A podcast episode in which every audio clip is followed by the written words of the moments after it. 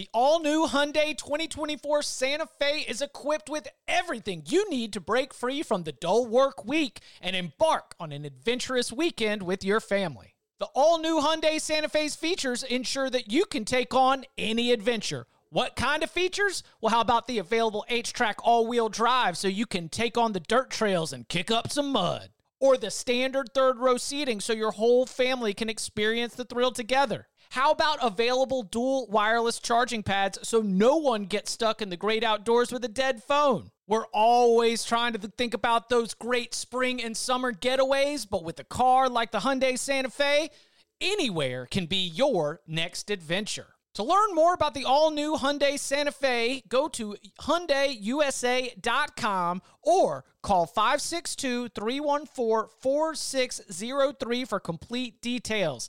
Learn more about the all-new Hyundai Santa Fe at hyundaiusa.com or call 562-314-4603 for complete details.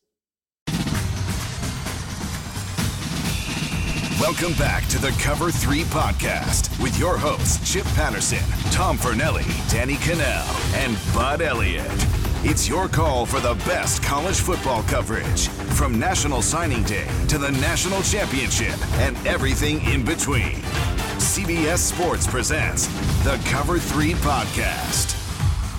And welcome back to the Cover 3 podcast here on CBS Sports. That's Danny Kanell, that's Tom Fornelli, that's Bud Elliott. I'm Chip Patterson coming to you live at youtube.com slash cover 3. For those of you that are joining us, welcome. Nice to be with you again. Uh, this Thursday, 11 a.m. time, where we did uh, unleash week after week after week after week all of our locks for the coming weekend. We thought it would be an appropriate time and place the, to really get into our full preview of Alabama and Georgia, the college football playoff national championship game in Indianapolis coming up on Monday. So the, I've got a list of uh, 15 different questions, everything from who will win to who has the edge in def- several different areas of the game. We don't need to run through them all, but I wanted to make sure that we attack this in lots of different ways, which will also include our first scan of some of the initial player props, because that's another fun way to have action in this game.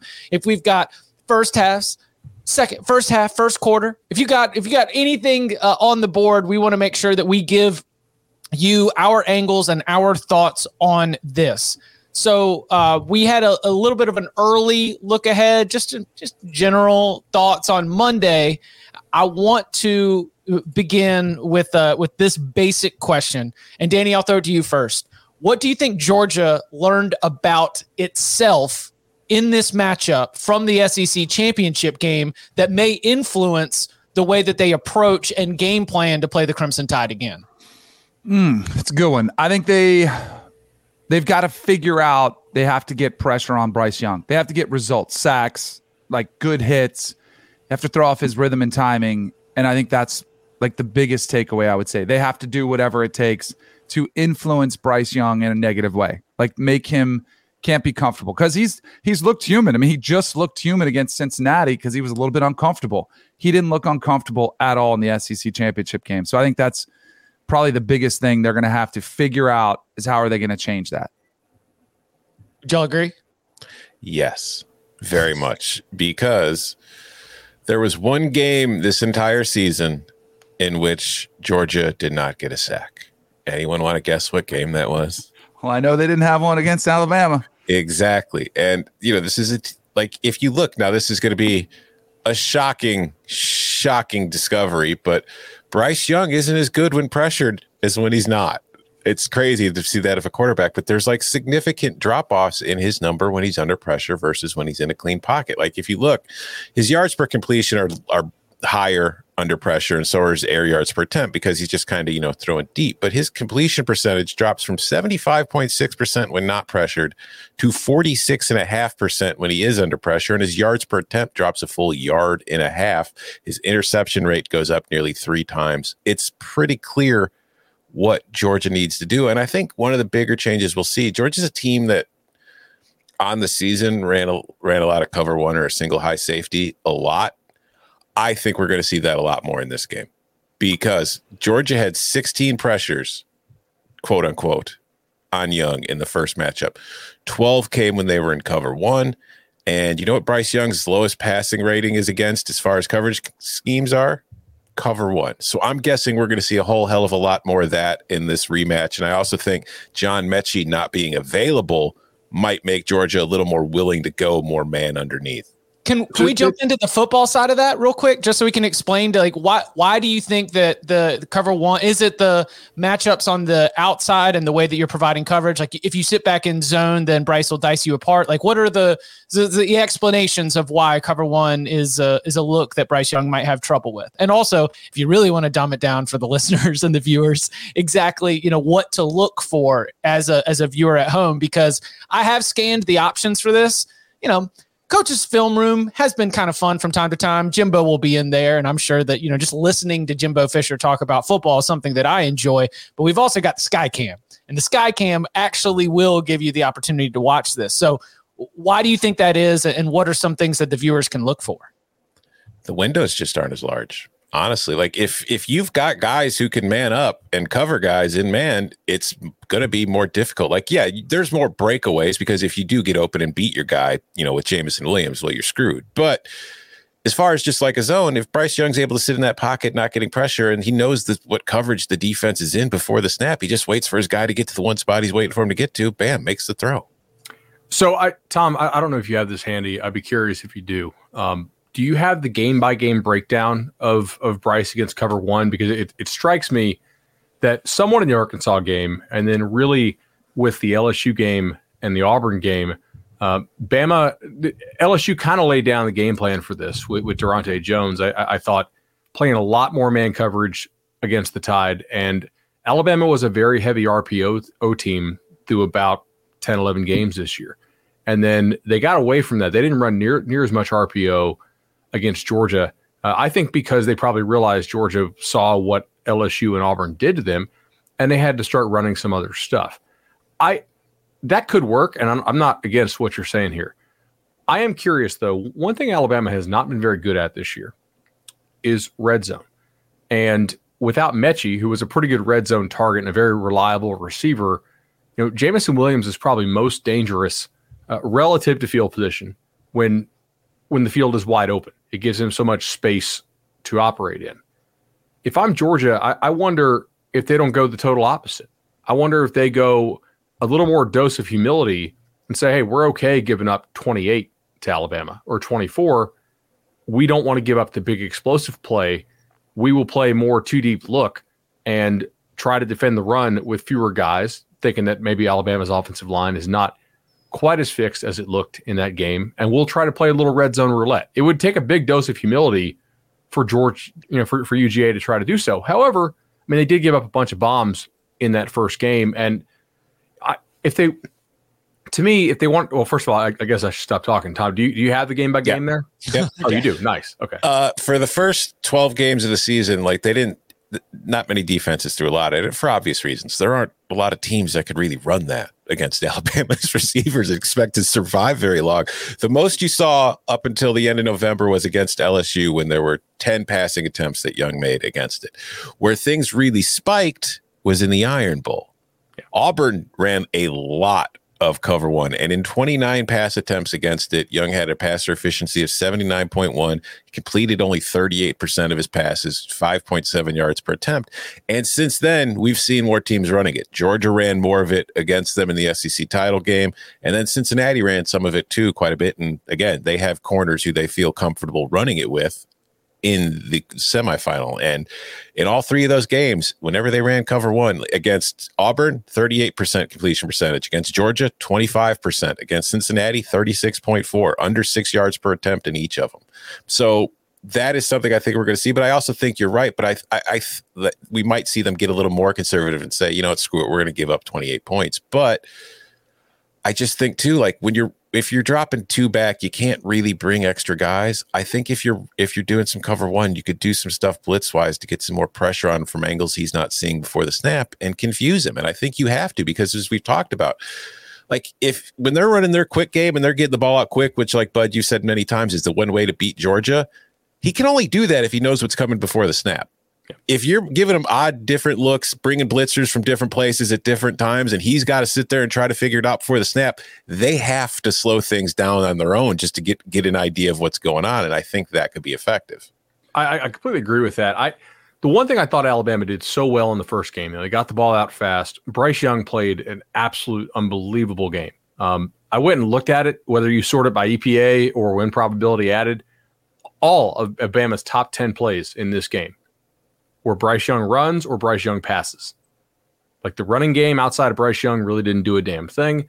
And as you noted, Georgia got a lot of pressures on Bryce Young, but they didn't get him down. And when you pressure and you don't get the guy on the ground, and especially in the certain situations where Bama wants to take shots, if you do not force the ball out of his hands quickly when you pressure, it's night night termite. And particularly here, I thought two guys were. I think that's an old pest control commercial. Somebody Google that. Um, it, it's a good slogan. So they had two guys that really got picked on. Ameer Speed at corner. I mean, I, we can talk about Derion Kendrick, and he won the MVP of the Orange Bowl. He also got beat really badly a couple times in the Orange Bowl, and McNamara slash McCarthy missed throws there. Uh, but Ameer Speed was a liability for them in that game at corner. And then also 47, um, Dan Jackson, who's listed as a reserve. Basically, anytime he was in the game at safety, Alabama found a way to pick on him. So I thought it was very brilliant of, clack, clack. Of what, yeah, right, mm-hmm. exactly. Like Georgia's got nine guys in that defense who are no doubt NFL dudes, and I'm sure Ameer will, will go to the NFL too. I'm not sure Dan Jackson is, and they found ways to pick on those guys. So can you afford to focus on my, my thought is like okay you don't have Metchie in this game i know I'm, I'm running long here apologies but if you play a little more conservative coverage wise you say bama's run game has not been great all year. I know robinson's healthier. You can try you can try to play some bracket stuff on williams when you have the open field situation. And i think i think you know i think brooks and those guys can hit explosive plays. Can they as true freshmen be consistent down to down getting open for bryce? I if i'm georgia i'm betting a little bit more and saying hey I'm okay with if you give up 24. I think my defense will maybe get a turnover or two. Can you really win against me in the red zone all that much when when you know, that's not really Williams's game? I want to force those freshmen to be consistent in their route running, not just explosive. I know they're explosive. Uh, did you guys think Bryce Young looked great against Cincinnati? No. No. What did we talk about Cincinnati? What they needed to do to make him uncomfortable, like throwing a lot of different looks at him, like making him uncomfortable, like bringing I think like if you're Georgia and you decided, all right, we're going to beat you with cover one, you went man most of the game, they'll slice and dice you. Like they they would figure it out because every you know every offensive coordinator, Bill O'Brien, has been around a lot of offense and he came up with a great offensive plan. You have a you have a sheet of plays that are on there that say man beaters, and you would just keep dialing those up. And you'd run a lot of crossing routes, get some picks, and it doesn't matter if it was Jameson Williams or somebody else, you would get them. Now that's if you just like said, oh, we're just going to line up and go man what you need to do is you need to throw some cover one, you need to throw some cover zero, like bring the house, take some mm-hmm. risks there, sit back in some zone, you know, do a lot of zone blitz. Like that for me is always really tricky for a quarterback is when they show all out blitz and then it looks like they're bringing six and they're only bringing four, except one of those guys that's dropping out is a lineman, just messing up your lanes and your timing. And I thought Cincinnati did a good job of mixing up the looks now they couldn't stop the runs. That was a problem, but they don't have the personnel that Georgia has. Because that's the thing. Sometimes when you get cute with those zone blitzes and you're dropping, the defensive lineman's getting ready to drop out, you're like, all right, we'll just run against this. Well, that's what Bama was able to do somewhat. Georgia can't let that happen. I don't think Georgia does. So I'd like to see them get like a little bit more creative with some of the pressures that they bring because and they've got to get home. They have to get home. They have to like you got to get some hits on them. Um, and like because Bryce Young, he really hurt them when they did try to get after him, and you can't. You got to have some. You got to throw off, throw off his rhythm, throw off his timing, and they couldn't. You know, and they've got to figure out a way to make him uncomfortable. Because even then, then when the protection is there, I mean, there were a couple plays and you know, they just they looked off for Bryce Young. A couple throws, he just didn't feel comfortable. You cannot let him feel comfortable, and he was way too comfortable in the first game they also really have to do a better job of playing the bunch stuff that Alabama presented them, right? Mm-hmm. Like they they Ameer Speed. Um, if you go back and watch that game, he was not reacting to it. It was like he was guessing, and that really that that messed up the rest of their defense on some of those plays. I, I think I saw a PFF stat that Georgia only had three coverage busts of 20 plus on the entire season, and all three occurred in that game. You know, mm-hmm. it, that's what I'm. That's the main thing I'm worried about is busting coverages here. I think in the red zone, Georgia has has the advantage. They're on both sides of the defensively. Ball? No, not necessarily, but like in terms of Georgia's red zone offense is suspect. It was something yeah. that was very interesting as I was digging through this in, in terms of like where the points and the yards are going to come. Georgia's red zone defense is absolutely bananas. So much better than Alabama's and better than pretty much everybody else in the country. But I was surprised when I was like, oh, Alabama's about 10% better on score percentage, about 10% better on touchdown percentage. Like when it comes to getting down in the red zone and being able to punch it in for six, the Crimson Tide have actually been the better team this year. And that is not what I think my assumption would have been considering how Georgia is so much better as a rushing offense uh, in general. And I think that that comes down to one of the weaknesses for Stetson Bennett. Because honestly, when you have the rushing game that Georgia has with their backs, their offensive line, and then you've got the two giant tight ends that they have in Bowers and Washington, you should be a lot more successful in the red zone. But I think Bennett has trouble with those throws in that kind of tight areas with his arm. I think Bennett, especially like if you look at him up the seam down the middle, I think he's very good, like, you know, 10 to 20 yards down the field. But I think in the shorter stuff over the middle and towards the edges, his arm kind of hurts him and betrays him, and he can't really get into those tight windows. Well, you don't have to layer the ball as much in the red zone because it's not like like you're. I mean, Danny, how often are you throwing the ball over a backer in front of the safety in yeah. the red zone? It's just not right. like there's not really the, there, there's not that honey hole to hit. Exactly. Um, you know, the other thing I was just thinking of Bud when he was saying they looked like they were confused and having trouble with dealing with some of the bunches. This is where the re the the repeat, like the you know having to play a team twice, I think really helps Georgia. Now both teams have film on each other, and you can look at them. There's a couple things. So that game was on a one week window. You know, typical. You finish with your rivalry game. You know, of course, Iron Bowl and then Georgia Tech, but whatever. Then you start to prep. It's kind of a short week. I'm pretty certain like school was still in, so you still have kind of some school like finals to finish up. Now you've got a few extra days to dissect some of this stuff, and there are no no school obligations. Like this is all in all the time, so extra film for both the coaches and the players to kind of give them more to look at. And now you're looking at film of the game you just saw. Now, Bama's not going to come out here and do the same thing offensively, and neither is Georgia, but some of that extra time, I do think benefits Georgia uh, in this rematch, you know, situation. And it was interesting because that's why, like when we saw when we saw the, you know, I, I was a good uh, comment on here. Uh, Alex Simon here in the comment section said the last three Bama uh, Georgia games were, uh, have all cleared 60 plus points, but the total is, you know, around 52, 52 and a half. This is the first one where we've really seen like in a back. Is this the first? This is the first rematch, right? In this close of a window? Or did they play in the the championship game in the SEC title? Was no, that, no, that was the one. Alabama, that, yeah, Alabama missed it, right? Game, yeah, yeah, so this is the first one that they play. That's because I, I thought it was a really good point, but I do think the rematch aspect of this helps the defenses make the adjustments they need. So, so let me ask you this: what what is Bama's counter to counter? So if Georgia yeah. does go and say, "Hey, I'm more conservative this time," like so clearly, like what Auburn and LSU did, were try to take Bama out of the RPO game, right? and they they played a lot more man, and Bama did not adjust to that very well. And part of that was probably some of their issues up front, which we still don't have an update on Chris Owens and Emil Ekiyor. So it may be J.C. Latham and, and Amari Kight. We'll, we'll we'll see.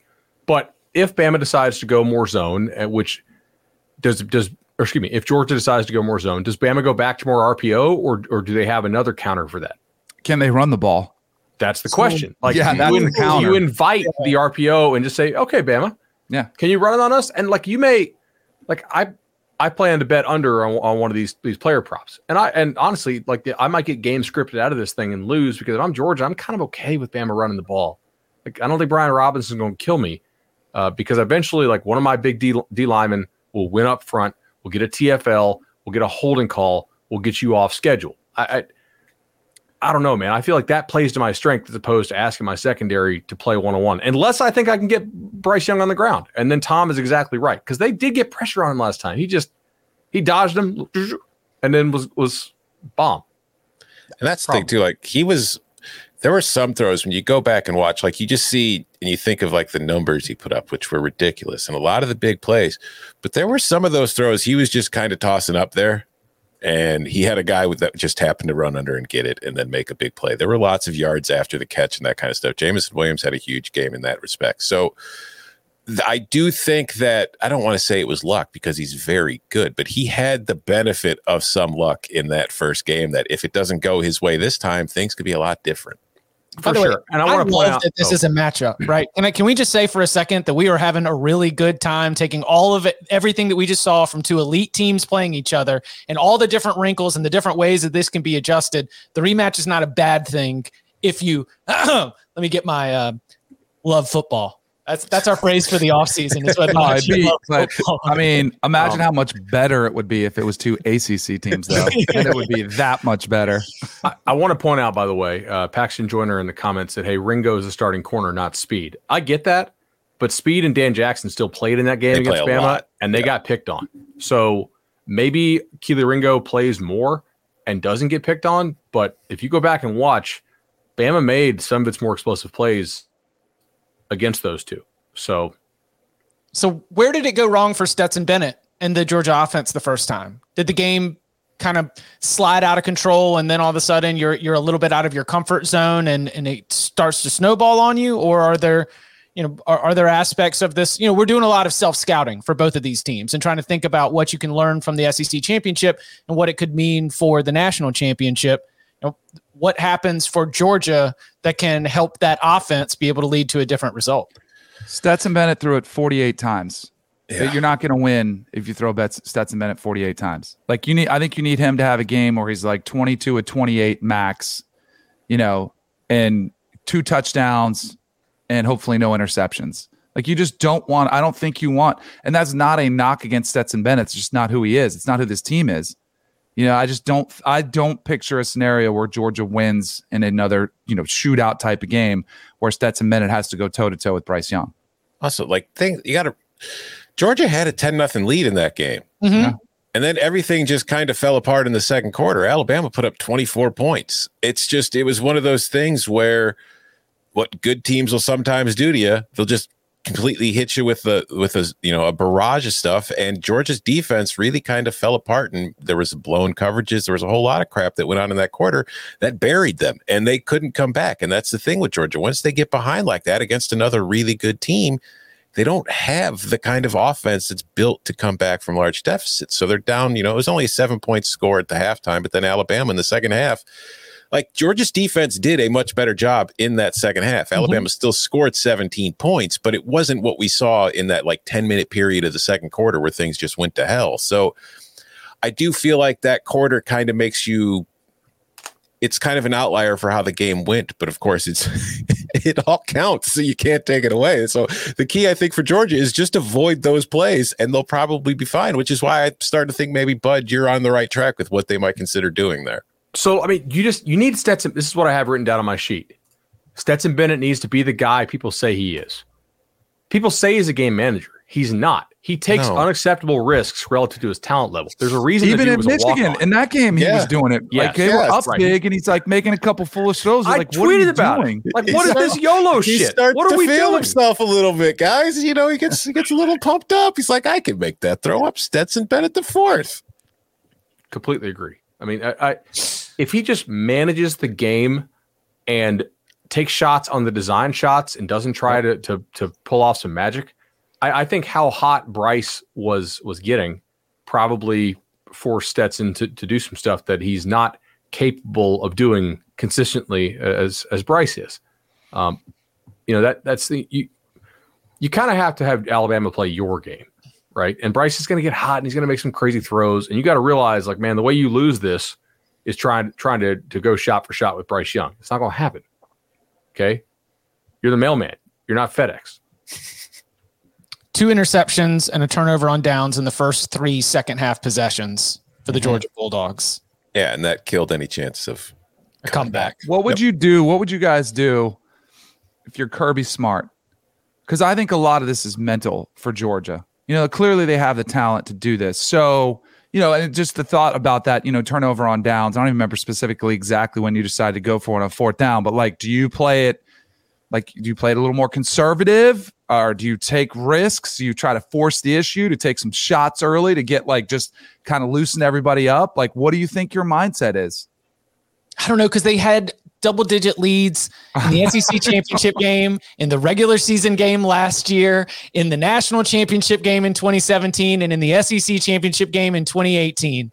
They've always had these awesome starts that have, have led you to believe that this was going to be the game. And in e- each one of them, like, and that's the thing is, I can't tell Georgia is like, you know what you need to do is go down early. That would really be the plan because it hasn't worked out the other way. You should try falling in a 10-0 deficit. So I I don't know. they they have done in each of these games what you would think you would want to do to inspire confidence. And in each one of them, Alabama has just pulled the rug out. I mean, I I would probably ask Stetson Bennett to do less reading of the defense, a little more shot plays, try to rely on some of the some of the play action stuff a little more, and and just live with it. Saban confused him several times. I mean, he he threw those he threw those two interceptions. He could have had four, honestly. Like like Bama, Bama should have picked him more than they did in that ball game. Um, I thought they used Brock Bowers very effectively down the seam. I don't know what it says that. So this is interesting because Georgia had in some big time games has thrown James Cook out there or Kenny McIntosh, obviously, and and run them down the field and thrown the ball effectively to them over the top. That's a fairly like I say easy throw, but easy read. It's do you have does the backer travel with him all, all the way out there? Bennett can can put the ball out there and layer it to him. It worked against Michigan. It actually worked against Alabama last year, uh, I believe, as well in the game in Tuscaloosa. Uh, but Georgia will need more from its receivers in this game. I think Pickens has to be a guy that is continuing to improve. He looked physical against Michigan. Uh, they, they need to have somebody else step up, and I think they probably can have that happen. I, I thought Georgia blocked pretty well uh, against them. Just Saban confused Bennett, and you have to assume that if you ask him to drop back, throw the ball a ton, he will do so again. So I, I would limit what I ask him to do as far as actually making reads. Jermaine Burton get open. He's not as smart of a player as as like the media gives him credit for. We're like, oh, he's good. I'm like, okay, he has, he has good numbers. Where I Is think he the he's reason got for those numbers. Where where I think he's got to be good too, and he's he's done this in their better games. Is like utilized his legs in third downs. You know, when all of a sudden there's a little bit pressure, instead of trying to throw it, tucks it, runs it, gets down, m- you know, moves the chains. Like he's got to got to make good decisions on those third and fourth down short calls when he's scrambling around because he's got a little like that's where I do think he's better than JT Daniels is he does bring a little more versatility with what he can do with his mobility. He's been below average relative to, to situation this year on third down. Mm-hmm. Like that. That's why I think they need to to go with more of those shot plays early. Uh, and I can't believe I'm saying this. I'm kind of the anti punt guy, but punting Punt. is not the worst thing when you have this defense and you have Yes, we got him. I, that's what I was kind of at. That's what I think so That- too. I think they got to play a little like complementary g- clock control field position football. I think the best way to stop Alabama's offense is not let it get on the field. Yeah, And Stetson that's kind of goes to this before about what you were saying, Bud. And I know both you and I were talking about the under on Brian Robinson's rush total. It's not the worst thing if he's rushing the ball because it is keeping the clock moving and it's not the big play. Like you don't want to get gashed for those, you know, 60 yard touchdown bombs, like, you know, and they're quick hitting plays. So it's not the worst case to get run on a little bit. Do we know who's calling this game as far as the uh, as far as the officials? No, Please tell me it's ACC officials. Well, because you, you can get you can get data on that as far as like the types of calls certain ref crews make, and and you know, like I know there are people who track that. So They really, think- why wouldn't you let them have SEC if this is what they're used to and it's two SEC teams? I agree, uh, but it's probably predetermined before the. Yeah, oh, it's definitely start. predetermined. Yeah. Um, you know, uh, let's It's see. whoever, whatever conference is left out of the college football playoff gets like their officials automatically. Oh, God, we're gonna get get signed Pac-12? for, for some It's playoff. Pac-12. Please be with the guy with the You know, glasses. I mean, if Uh, it's a if it's a high holding caught call, Uh-oh.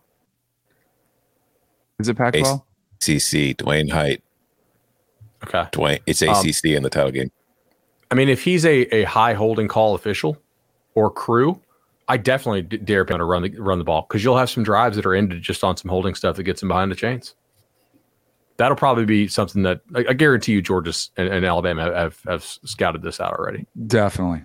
I Any mean, you uh, got 8,000 coaches on the staff. Somebody Yeah. better. Somebody is charting all the holding calls that Duane Heydt and his crew have called this year.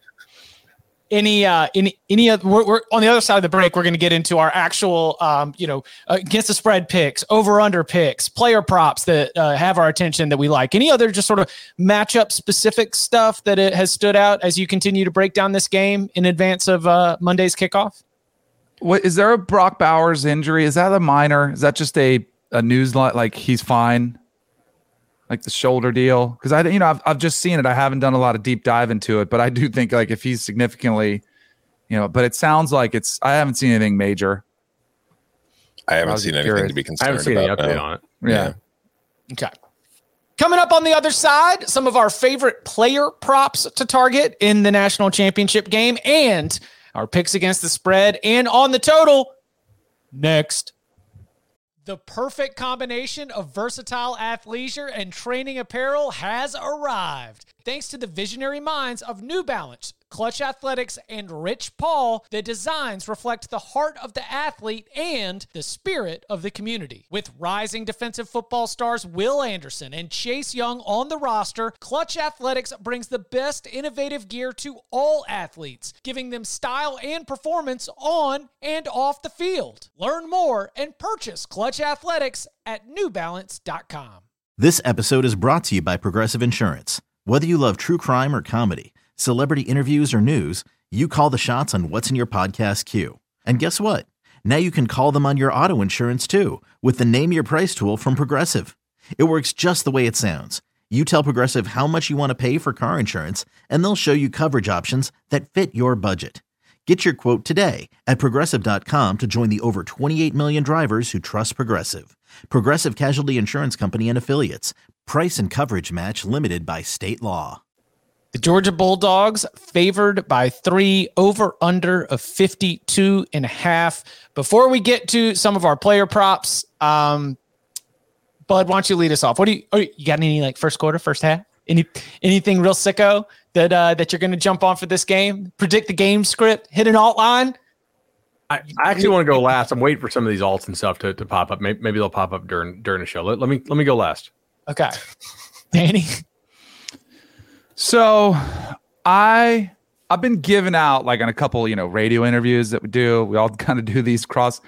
I've been giving out if it's under three, if it's two and a half, lay the two and a half with Georgia. You know, if it gets over three or three and a half, I kind of like Bama. I do think it's going to be that tight. For our locks purposes, I don't have a lock on the side, but I do like the under, and I probably lean to the first half under ahead of the total of the game under. So that would be a lock for me, would be the first half under, which I'm seeing at 26. Uh, I can get you 26 and a half. I like Even better. That. I just think the defensive adjustments that'll be taking place here. We were talking about it earlier about how you got film, you got some of those bunch looks to look at, you got the personnel. No Metchie, I do think will slow down uh, Bama's offense somewhat. And I do think that Georgia will probably try to limit Stetson Bennett. I don't think they're going to go out there and you know be taking a ton of shots. They'll dial them up exactly when they need to. And I think they might look at what just they just did against Michigan, who had a really strong front seven, and they're like, "Nope, we're just going to bully you, and we're going to try to do that." I think they might try to do that against Alabama. Tom, what are you thinking? Oh man, I don't really love anything. That's the problem. Like when it comes to the spread and the total, I'm not really super excited about either of the options. I I for the purpose of the show, I'll lock up Georgia minus 3, but I'm not highly confident in it. I think that Georgia could win, but I think I, I don't I feel like if Georgia wins, it's going to be close because it's probably going to be a lower scoring game because that's the way Georgia's going to want to play it. If Alabama wins, I don't think it'd be as close. I think it'd be a higher scoring game, and Alabama kind of pulls away, kind of looks like what the first game did. So I'm going. Here's what I would do I would go Georgia minus three. They're at two and a half now, aren't they? Is there a two and a half? Yeah, I'm looking there? at I'm looking at our William Hill Caesars has two and a half. There's there we two go. and a half out there. Give yeah. me the two and a half. Here's what I'm going to do. They're not up yet, bud. Sorry, I'm still waiting to. I am going to take Georgia minus two and a half, and then I'm going to take Alabama minus six and a half. Yeah. Because if Alabama wins, I think it's going to be by a touchdown at least. Yeah. Um, Alabama plus the points. Can I get a plus three? We still Yeah. got any three? Oh, yeah. yeah, yeah. Alabama plus the points. Alabama money line sprinkle. And I like the first half under, but I think I'm gonna follow along with um, the point that was made earlier in the chat. You know, I think that this game ends up getting just a little bit loose in the second half, and 52 and a half is pretty low. You know, last, like you said, last three have gone over 60. And so if, if I've got a full touchdown from from that number and I know what Bryce Young's explosiveness can be, I, I just think there's uh there's too many touchdowns out there available with all of the speed. It's a little bit um I used it as like an exhibition game, but still from that same idea. It's like there's just too many good players on the field. This game is in a vacuum. It's so unique. The the idea that one uh, miscommunication, one busted coverage, one bad angle on a tackle, when when both teams are this good, um, I just I'm, I'm gonna go ahead and uh, I will take the over 52 and a half to go with my Alabama plus three. So my numbers say Georgia. Um, they also said Georgia the first time, right? And you know, I, I do think there's an element here where Georgia's faced kind of one quarterback this year who's worth a damn. Uh, that, that's that's too strong. They faced one like legitimate, no doubt NFL quarterback and a bunch of guys who are somewhere between bad to decent. And Who was that? Who are you categorizing that? I mean, I think Hooker is Yeah, decent too. for a college quarterback, but like it's also that Baylor system where you can be decent or great and you're still going to put up huge numbers. It's kind of a hack for CFB with the hash marks, you know. And I think Mullen's offense back then was you know pretty good, uh, although they were starting to self or to a little bit implode there. Um, I mean, I don't really want to bet anything on this, which is kind of crazy. There's some stuff I would consider though. I would take a shot at under 27 first half. Like just if you guys just want some got some walking around money. Uh, there's I think two 27s out there right now. So that's kind of an important number, I would say, for a first half. Like I wouldn't be playing 25s. If you you can take under 10 and a half first half if you think that both teams kind of have a little little more feeling out thing. But Bama and Georgia have both gone quite a bit of tempo early in games of late. So that kind of scares me off of that somewhat. Did you If mean you're- quarter? Yeah, first quarter under yeah, 10, yeah, yeah. Uh, right. Sorry. Um, I think some alt lines could be interesting here for sure. Like, how do you game script this? Is there a chance that Georgia blows out Alabama?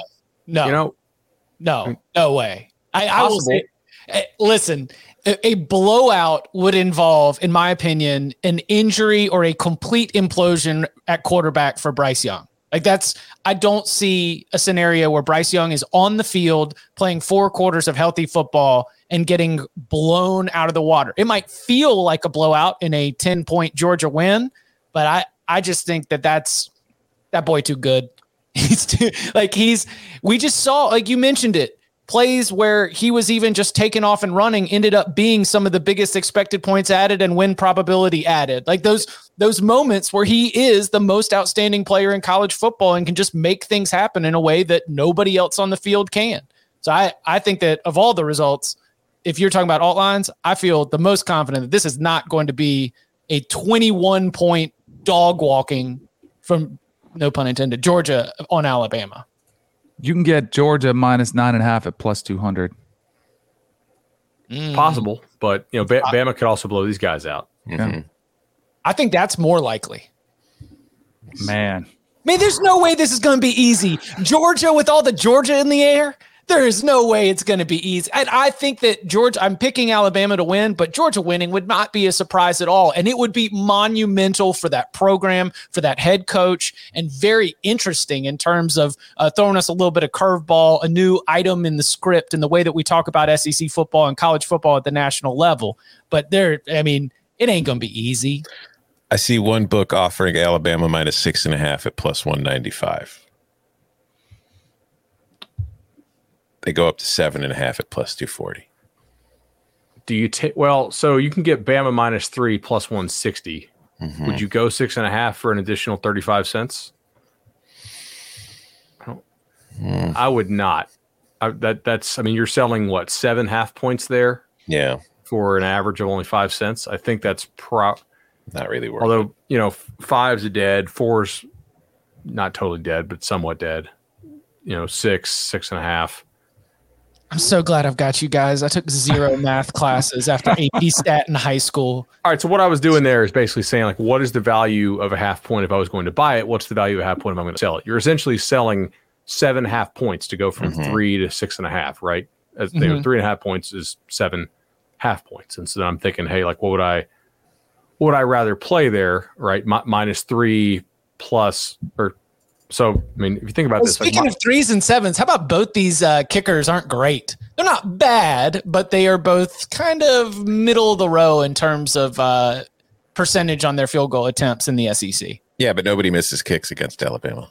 Well, and Alabama never misses kicks, kicks right? hmm No, Alabama misses them all the time. Nobody misses them against Alabama. Every kicker is just money against Alabama. I, I, I think I would rather play the, the, the minus three at plus one sixty than the six and a half at one ninety five. Yeah. I would I would agree with that. Um, But it's not as fun. do y'all want to get into some uh, some player props? Yeah. Okay, Bryce. Oh, hey, what? Sorry, what number do you need to bet? Sorry, Chip. What number do you need to bet Bama team total under if you wanted that? Would you- like would you wait to see if, if this line goes down and you can get a twenty seven or something? Yes. So, to- is that 28 right now? No, no, no. It's it's twenty five. Yeah. Okay, yeah, I would not go under 25. Uh, hey, I finally just ran some numbers on this. I, Tom, I, I think you're. If you need, if you want to bet six and a half, considering you can get minus three plus one sixty, I, I think like two twenty five is like the bare minimum you should take. All right. We'll see. We'll see. We'll see. Bryce Young over under passing yards 313 and a half.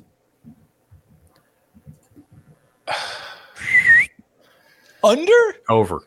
Over. Yeah, because because Not like thing. I'm dying to bet it, but yeah. Yeah, like I remember in like the first game, it was at like 260 something. It was the easiest damn bet I'd ever made in my life. But I just feel like if Alabama wins this game, Bryce Young had a good game.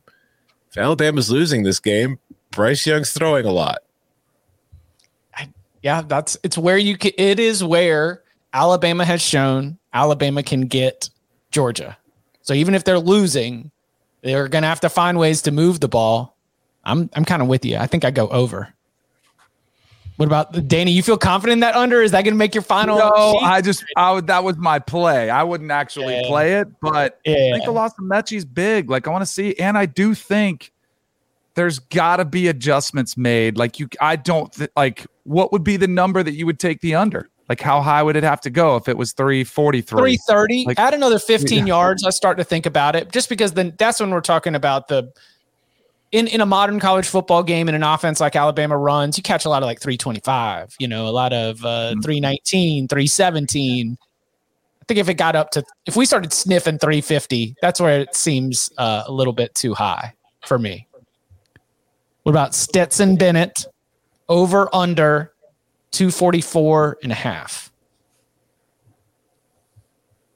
Mm, I would take. All right, I don't know. There's. I, I found it at 249 and a half somewhere else. I would go under 249 and a half. but not 244 It's five yards, baby. Go over on, on, on either. over on both Both these teams, when they play each other, they throw the ball a lot more than normal. Because they Look- can't run look- the balls effectively. Look at the four matchups. That like, yeah, exactly. I will take the over 20 and a half on James Cook's receiving yards. That was easy money in the last game too. So he basically needs one one one big catch or Yeah. or a couple swings. mm-hmm. Yeah, I I, I think that's probably fair. What's here's one- Bowers? this Do we have Bowers receiving total? Uh, let's we see. do There's 75 and a half Oh, I see a book where it's at 59 and a half. I mean, I would take the over on that one, 59 and a half all day long. And I probably would take it on the other one. on 75 Yeah, I think so. The dude's a stud, man. He's been his, he's been the MVP of this offense. I mean, in the first game, he had what? Let's see. He had One, 10 catches for 139.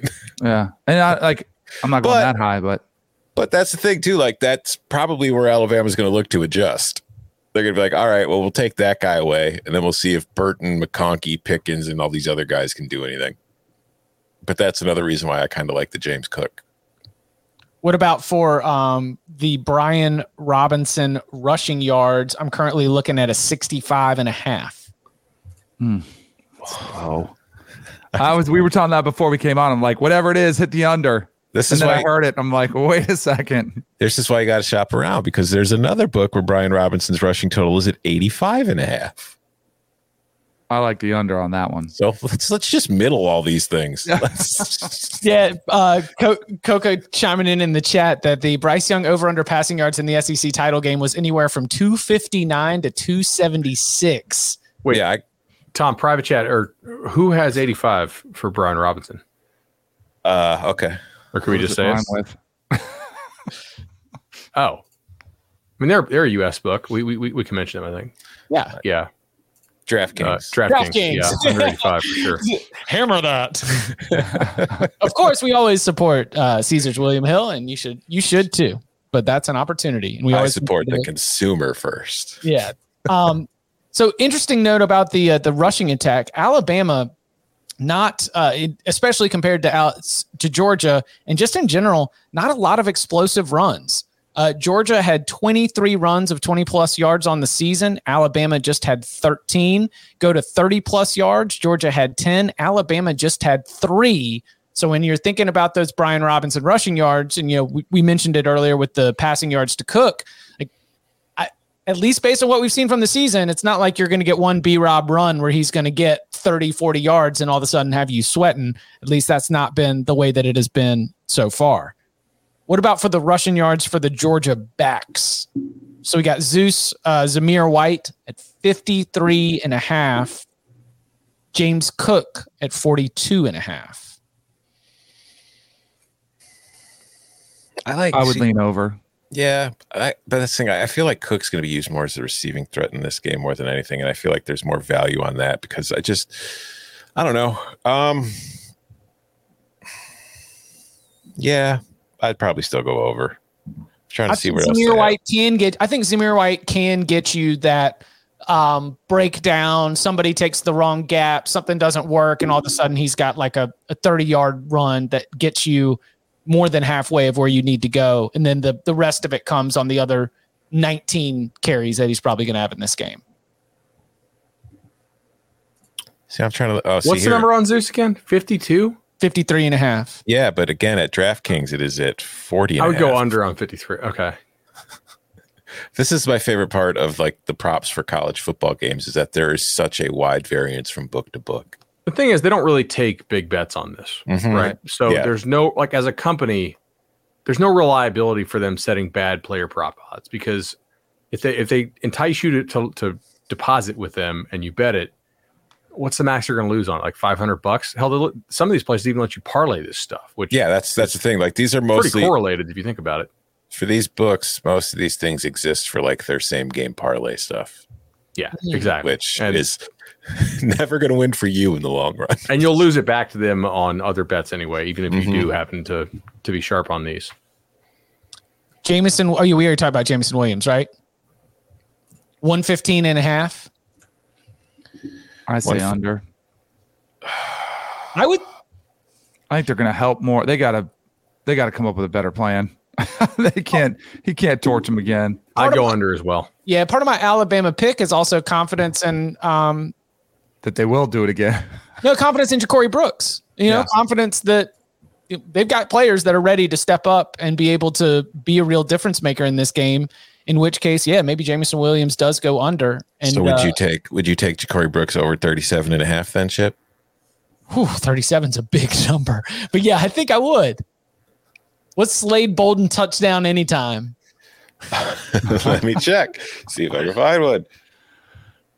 That's I, I think that uh, that might be uh that might be the go-to play right there. Slade Bolden. I don't think they have that yet on here, but let me see what they have on the other one. Can I just say the names? FanDuel. Yeah. Yeah. Yeah, yeah. right. I'm looking at Slade Bolden touchdown anytime uh, at FanDuel at plus 190. Wish I Mhm. could get more than that. I think I would rather have the Ja'Corey Brooks plus 260 at that point. Or you can first touchdown score for Slade Bolden at why is this taking forever? At plus thirteen hundred. So he scored the first touchdown against Cincinnati. Mhm. Pass. I got any any time touchdown score on Brooks at Is plus two sixty. Or wait, Yeah. you wanted Slade Bolden? Yeah, One yeah, yeah. Yeah, I, I would say I'd almost rather have Brooks for the for the value there because I think that you've got a chance, about an equal chance of either one of them being able to get it done in the end zone. I mean, I would parlay Jameson Williams yards under with touchdown no, if I can find a yes no prop on that. Simply with the idea that he's not a not a great red zone threat, and uh, you know you figure those are kind of correlated, right? Like his score is likely to be longer. And if he has a longer score, he's going to hit his yardage prop. Any other general, uh, it, it- or any other like player props that stand out to you, or or just a way that you would uh, you would approach it as you know we're seeing you know 25 you know 15 10 15 25 yards of difference in some of these any other players that you would target uh, based on uh, a, a theory on the way this is going to play out Uh, wouldn't mind a Washington touchdown prop. He caught one in the first game. He is at plus six fifty. Woo! It's a big body. I mean, that's it's it's basically the, the only targets he gets are in the red zone if they have them. So it's very specific. I don't think that's great value on it, but I would consider it. Would you would you play Javon Baker at plus a thousand? I'm thinking about it because Nick, if in the pregame for the semifinal, he was like, "Hey, what are you going to do without John Metchie?" And Nick's like, "Well, we need some guys like Javon Baker to step up." I've seen Javon Baker in recruiting camps. Maybe this is way too inside baseball, or maybe this is fun for the listener. I don't know, but like he's a guy who fights for the ball very well. I think he could be a guy they could use in the red zone to replace Metchie, and he's also from Georgia, so betting on the guy you know, from the home state to show out against the uh, against the opponent. Ladd McConkey plus 350 touchdown anytime. He caught one in the first game. Mm-hmm. Only had two catches, but one of them was a touchdown. What about live approach? Any in, anything that you you would see that would trip you off and and have you start uh start unloading um based on on the action on the field? Like you were saying, you like you're you're talking about Bama alt lines. I mean, if it goes Georgia ten nothing, like start just Bama. find out what the money line is on Bama at that point, right? Um, And betting uh, betting Georgia when Bama gets into the red zone would be one. Um, because the number like the, the number's going to jump in a way that uh, like just by getting into the red zone it's going to jump in alabama's favor thinking that they're scoring a touchdown but georgia's got one of the best red zone defenses in the country they might not score a touchdown so however many points that changes that's what you're trying to go for yeah, correct. And then you know, bet, betting Bama after, after Georgia runs on second and ten. You know, just the idea that like Bennett is not really very good on third down. i love To be it. fair, though, he doesn't get a lot of opportunities. That's true. Uh, he only had a couple games this year where his average third down distance was greater than 6 I think it was Practice makes perfect. yeah, it was what Tennessee, Alabama, and then I think Vandy. Um, like if they're not in situations where the defense has to respect the play action, he's not very good. so Which is why I think you need to hit explosive plays on early downs with him. So like if I can find like Georgia longest score over, I want to hit that. Is that a game prop available yet? Not so Oh. I've seen. by the way, That we'll be able to play one. this game. Well, I'll be in Indy, so I can actually bet there, right? Yes. And- and- Uh, yeah. and- yeah, uh, they actually have our Circa spots. at Indy, which is nice. Just picture Danny and I in the press box on Monday, just live betting everything. Yes, every series, yeah every pass. That's that's what we need. We need the um we'll just we'll just set up a YouTube live stream of the two of y'all in the press box with your live bets. Tom's got Tom's got got one side loaded up. Danny's got the other side. As soon as he the result of the plays ahead of the Just computer. doing the middle. pushes button. Arbitrage in the cover in the cover three arbitrage in Lucas Oil Stadium. Yeah. Let's go. All right. So uh, this question did come in earlier. Who's going to be going? And there's uh, part of your answer. Uh, Danny will be there on site. Tom, you will be there on site. Bud, you will be in San Antonio. Yeah, I'm going to the coaching convention. Uh, I haven't seen some of these guys in two years, so it's a little source maintenance. Hopefully, we can uh, we can get some some of these dudes as guests on the podcast come the summer when we have to fill some content, and it should be good. And you know, we'll get some cool stuff. You know, what the coaches are thinking on stuff behind the scenes. Hopefully, That's right, baby. Carrying water You know, the, you got to pick up the mantle from where Barton left off. You got to come back from talking to coaches. A lot of positivity about some of these teams that are oh, yeah. coming in. Uh, awesome. Can't, well. Sorry.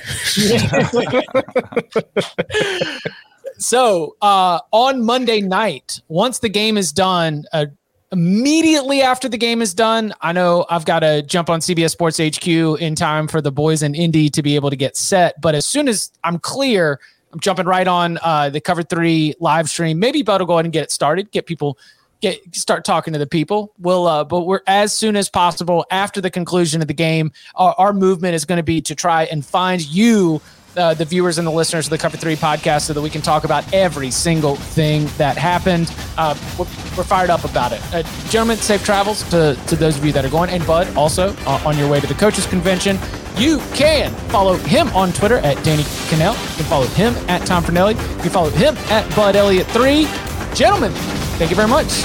Open the roof, y'all.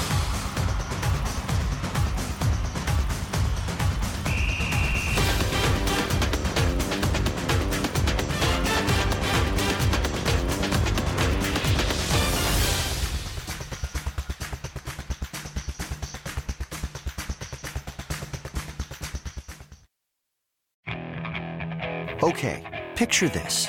It's Friday afternoon when a thought hits you. I can waste another weekend doing the same old whatever, or I can conquer it. I can hop into my all new Hyundai Santa Fe and hit the road. Any road. The steeper, the better. Because my all new Santa Fe is available with HTRAC, all wheel drive, so I can hit the trail without a worry in the world. Heck, with three rows and best in class rear cargo space, I can pack the whole family in with all our gear.